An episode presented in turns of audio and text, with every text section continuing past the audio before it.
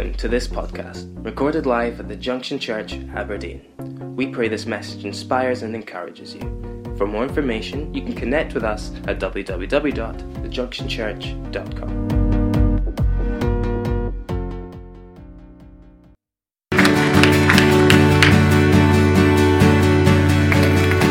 Good morning. Good morning. Good morning. Good morning. Good morning. Good morning. Good morning. Hey, how we doing? I'll tell you something funny, right? That that um, all that kind of like prophecy and stuff like that, and, and, and what the words that were coming out. Oh, computer, don't turn off. No, that's better. right, there we go. Like it's it was so in line with what I was going to preach on. So to be honest, coming off the back of that, I'm not so worried. Like, no problem. I think I can do it. I like you said ten. I say an hour. Let's sell it 20 minutes, right? 20 minutes. I have 20 minutes of attention, right? Expect that from my children. All right. Okay. So. Tell you what, right, man, the source, God, God is the source. Like we just experienced God as the source right there. Amen? The source of God came and filled this place. His word is the initiating action. It is what comes and it changes things, it transforms things. His word goes out. Let's read Isaiah 55. Isaiah 55 11. This is God speaking so shall my word be that goes forth from my mouth. It shall not return to me void, but it shall accomplish what I please, and it shall prosper in the things for which I sent it. God's word, the source, it is, it is inevitable. His word is inevitable. When I sometimes say things to my kids, not always inevitable. it's usually inevitable. They will pretend not to hear it. But, but when God's word goes out, it is inevitable. When He says this is what's going to happen, yes. it doesn't return to Him void. His word is the source, His word is undeniable. When it, and when you think of His word, if we think of uh, John 1.14, it says Jesus is the Word became flesh. He is the embodiment of God's word. He was crucified to pay the debt of our sin, resurrected to establish us as his children, to have everlasting life with the Father in the presence of God. His word, it sits above all things. It is like these lights along the front row. It is the light that illuminates. It is the light that sits above everything and casts a light upon every single shadow. It is the light that transforms, that changes, that alters every scenario. When, when I think of like changes, when I think of conversions, in the Bible, there's really there's, there's none that stand out to me more than the Apostle Paul. Apostle Paul's conversion is in so many ways, there's so many parallels to just our own lives. I know for myself, my own life, there are so many parallels that I can draw. There's so much symbolic of what happened in his life that I know happened in mine. He was a man who, was, uh, who followed his convictions. He followed his convictions. Now, his convictions involved murdering Christians yeah. in the name of God. My convictions weren't quite so savage, but they were, they were nowhere, they weren't any more honorable. My convictions were ones of carnality, of one's of the sensual, of trying to get that high and keep the high going so that I wouldn't sink. The ones of just constantly seeking out that affirmation so that I felt like I mattered. Those, those were my convictions. And I did them in the name of God's grace and forgiveness. Of those things, I was a true believer. You know, the sound of His word it's the light. The light can surround us, yet at the same time never penetrate us until we hear his word. When, he, when we hear his word, it captures you. It shakes you from your apathy. It points out your misguidedness.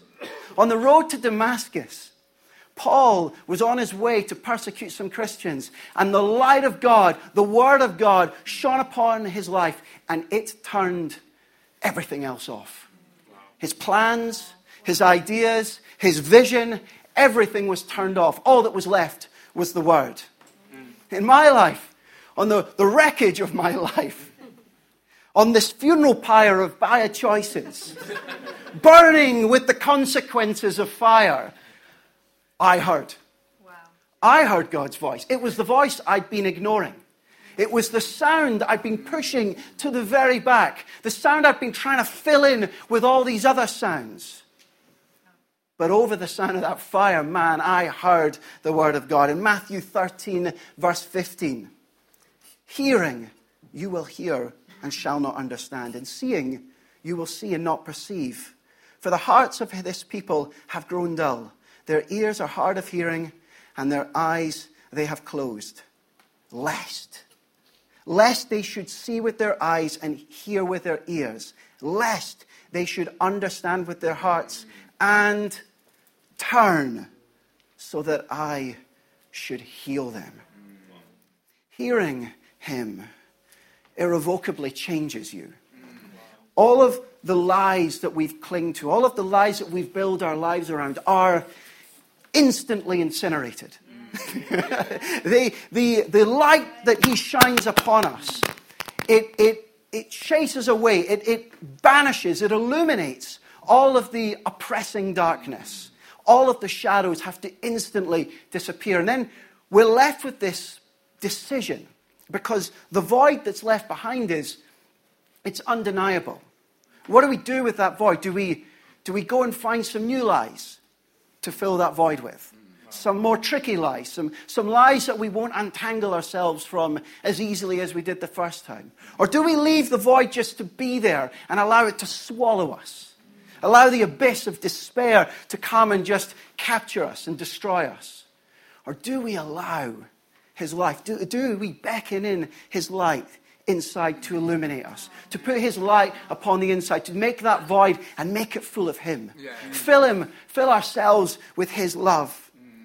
In receiving His light, His love, His word, we turn the entire direction of our lives to a stance that faces Him. And it's in that stance, and only in that stance, that His love begins to heal us. In Romans 12, verse 17, so then faith comes by hearing, and hearing by the word of God. It takes faith to face the voice. It takes faith to release your grip on the habitual, the things you're familiar with. It takes faith to do that. Whoever understands, more will be given. But whoever does not understand, even what was revealed to them will be taken away. That's the Bible. What God puts in front of you, the revelation that He puts in front of you, it is yours to engage with, it's yours to pick up or else it disappears through a trap door. Like it's there for you, but if you don't pick it up, if you don't engage with that truth, then it disappears like sand through your fingers. Paul followed that instruction. He was left with very little choice.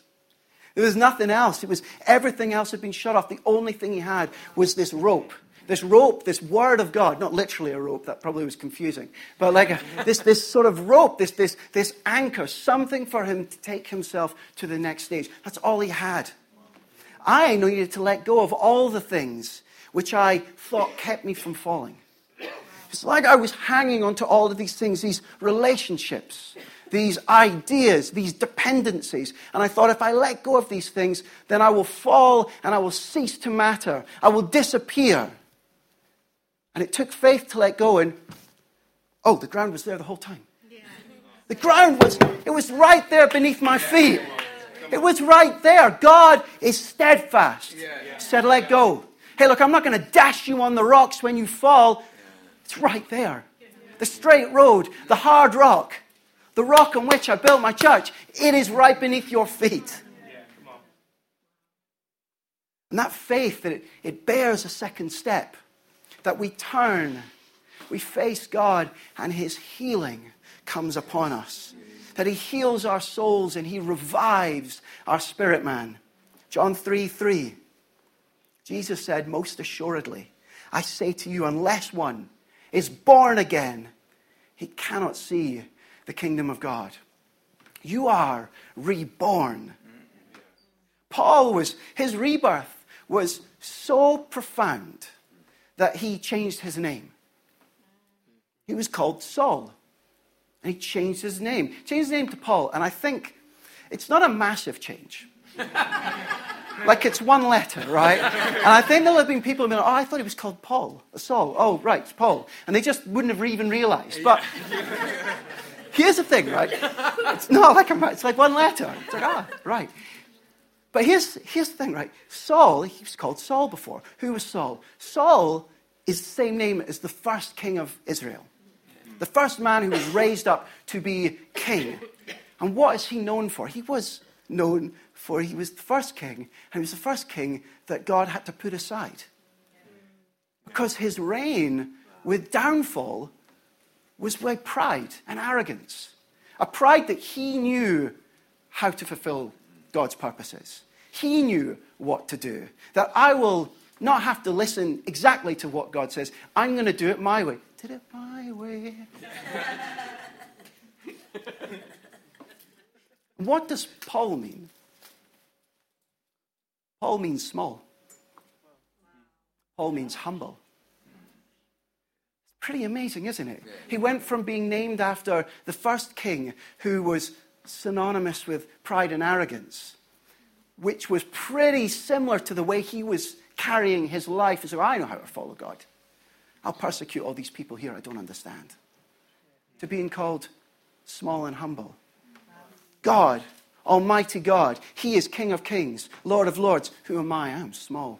Paul's always, in the Bible, when you read about it, he calls himself slave, servant all the time. And I, I sometimes think God's like, no, no, no, you're not a slave, you're my son.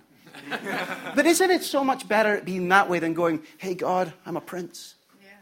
I'm a king. He goes, ah, I'm going to have to put you aside. not so much. Isn't it better that way? Humble. He was reborn he was reborn. See, Christ, he healed Paul, and then he gave his eyesight back. He healed him, and then he showed him a new calling. He opened up a new world for him. I know for myself, I, I didn't even realize I was blind. It wasn't until he lifted my impairment that I realized what I couldn't see before. In John 1, verse 10, he was in the world, and the world was made through him, and the world did not know him. He came to his own, and his own did not receive him.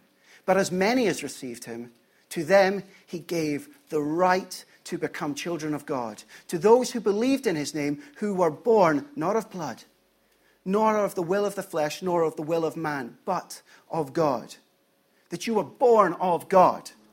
And the Word became flesh and dwelt among us, and we beheld his glory, the glory as of the only begotten of the Father, full of grace and truth. See, one of Christ's ministry milestones is the transfiguration. That, that time when he stood on top of the mountain and just all of that, he, he this form of beautiful spiritual state, that he was radiant and resplendent in glory, that he was, he was sort of in his deity, but while in his humanity. He stood and it was like his glory just came upon him. He stood there, Son of God, but also Son of Man at the same time. And it is this pivotal moment because it's when human nature meets God. We're the meeting place of the temporal and the eternal, with God as the connecting point, with Jesus as the connecting point, the bridge between heaven and earth. His transfiguration shows the purpose of his life on earth to be the link that repairs the chain, being both fully God and fully man. He connects us to his family. He connects us. He shows that He is that missing link. He's the cornerstone. He's what makes the whole thing work. He's what makes us a part of God. He's what makes us the children of God. And once we behold Him, there is something that changes on the inside, and it makes our, our contribution, what we do, how we pursue God, become so much more natural. I, I was trying to think of an example for it. And the only one I could think of was like going into fourth gear. Anyone who drives a manual, going into fourth gear is one of the most satisfying feelings ever because as you pull back. You depress the clutch and you pull back the gear stick, and all of the hard work is done. All of, the, all of the hard work is done in one, two, and three. They're the ones who get you to where you're going. But fourth gear, you are cruising. Your fourth gear, you've arrived at what you wanted to be doing in the first place. You pull back and you ride. You ride. You've arrived at where you need to be. And what you need to do becomes so natural. There is no need to strive. You don't need to strive anymore. When you see God, when you see that He is Son of God and Son of Man, that He is the link that makes us eh, part of His family, that welcomes us as children of God, everything else becomes so much more natural. You don't need to strive any longer. When Paul received, he like almost immediately started preaching Jesus is the Son of God, which was pretty astonishing to the people who just a fairly small amount of time previously thought that he was going to murder them. And in a great twist of irony, his preaching was so powerful that the other Jewish leaders figured they better get rid of him. They plot to murder him as well because what had happened was he had seen God. He had seen Jesus, and it just, oh, this all makes sense now. And the zeal with which he had been trying to do what he was doing before instantly transformed into a zeal for pursuing God, for advancing his kingdom.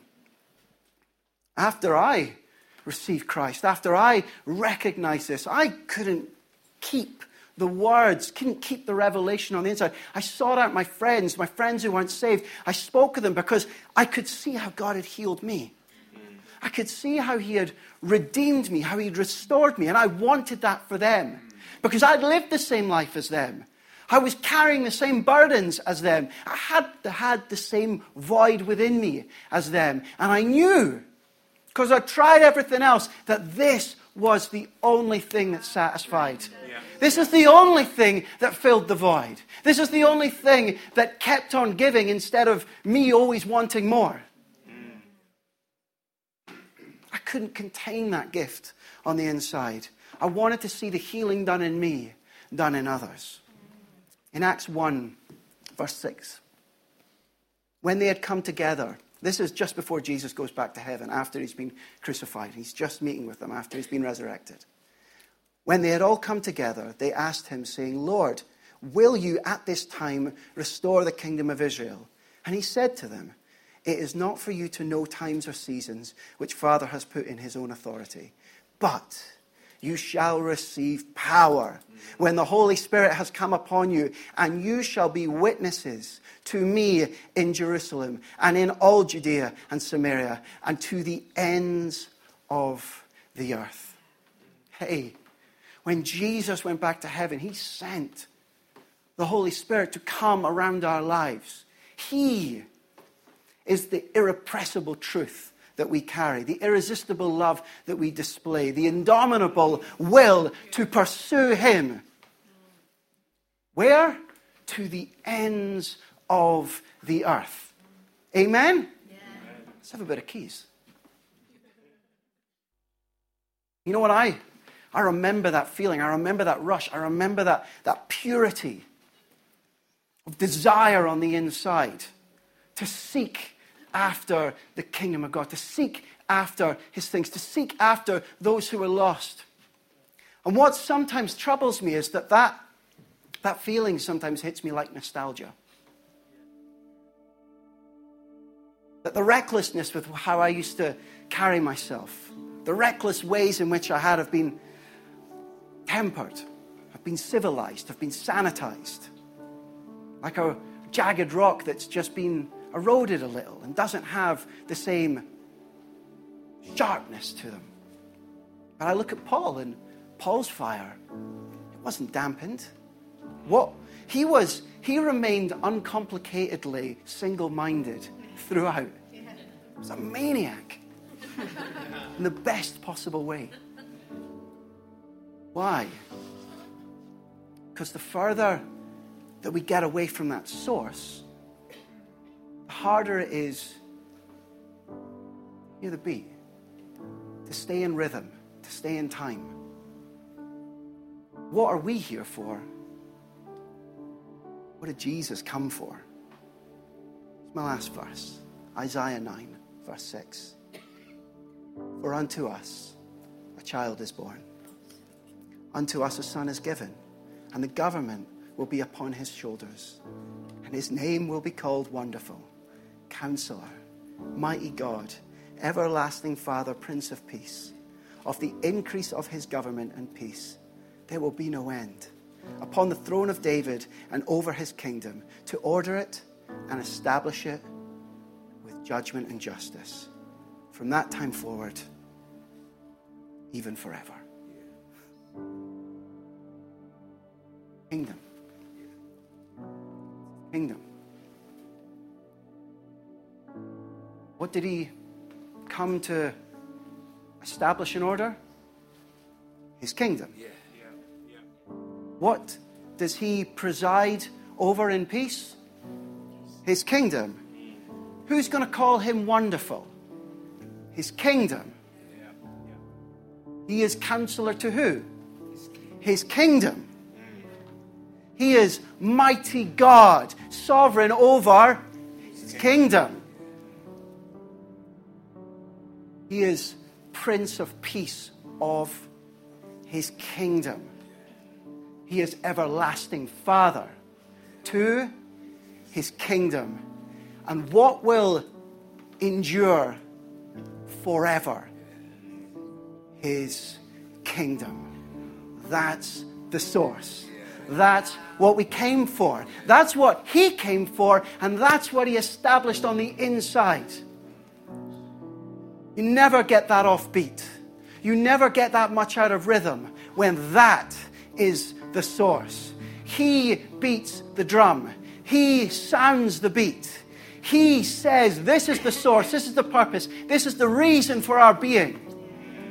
That what He performed in me, He wants to do in the person next to me. Amen? Amen. Why don't we stand?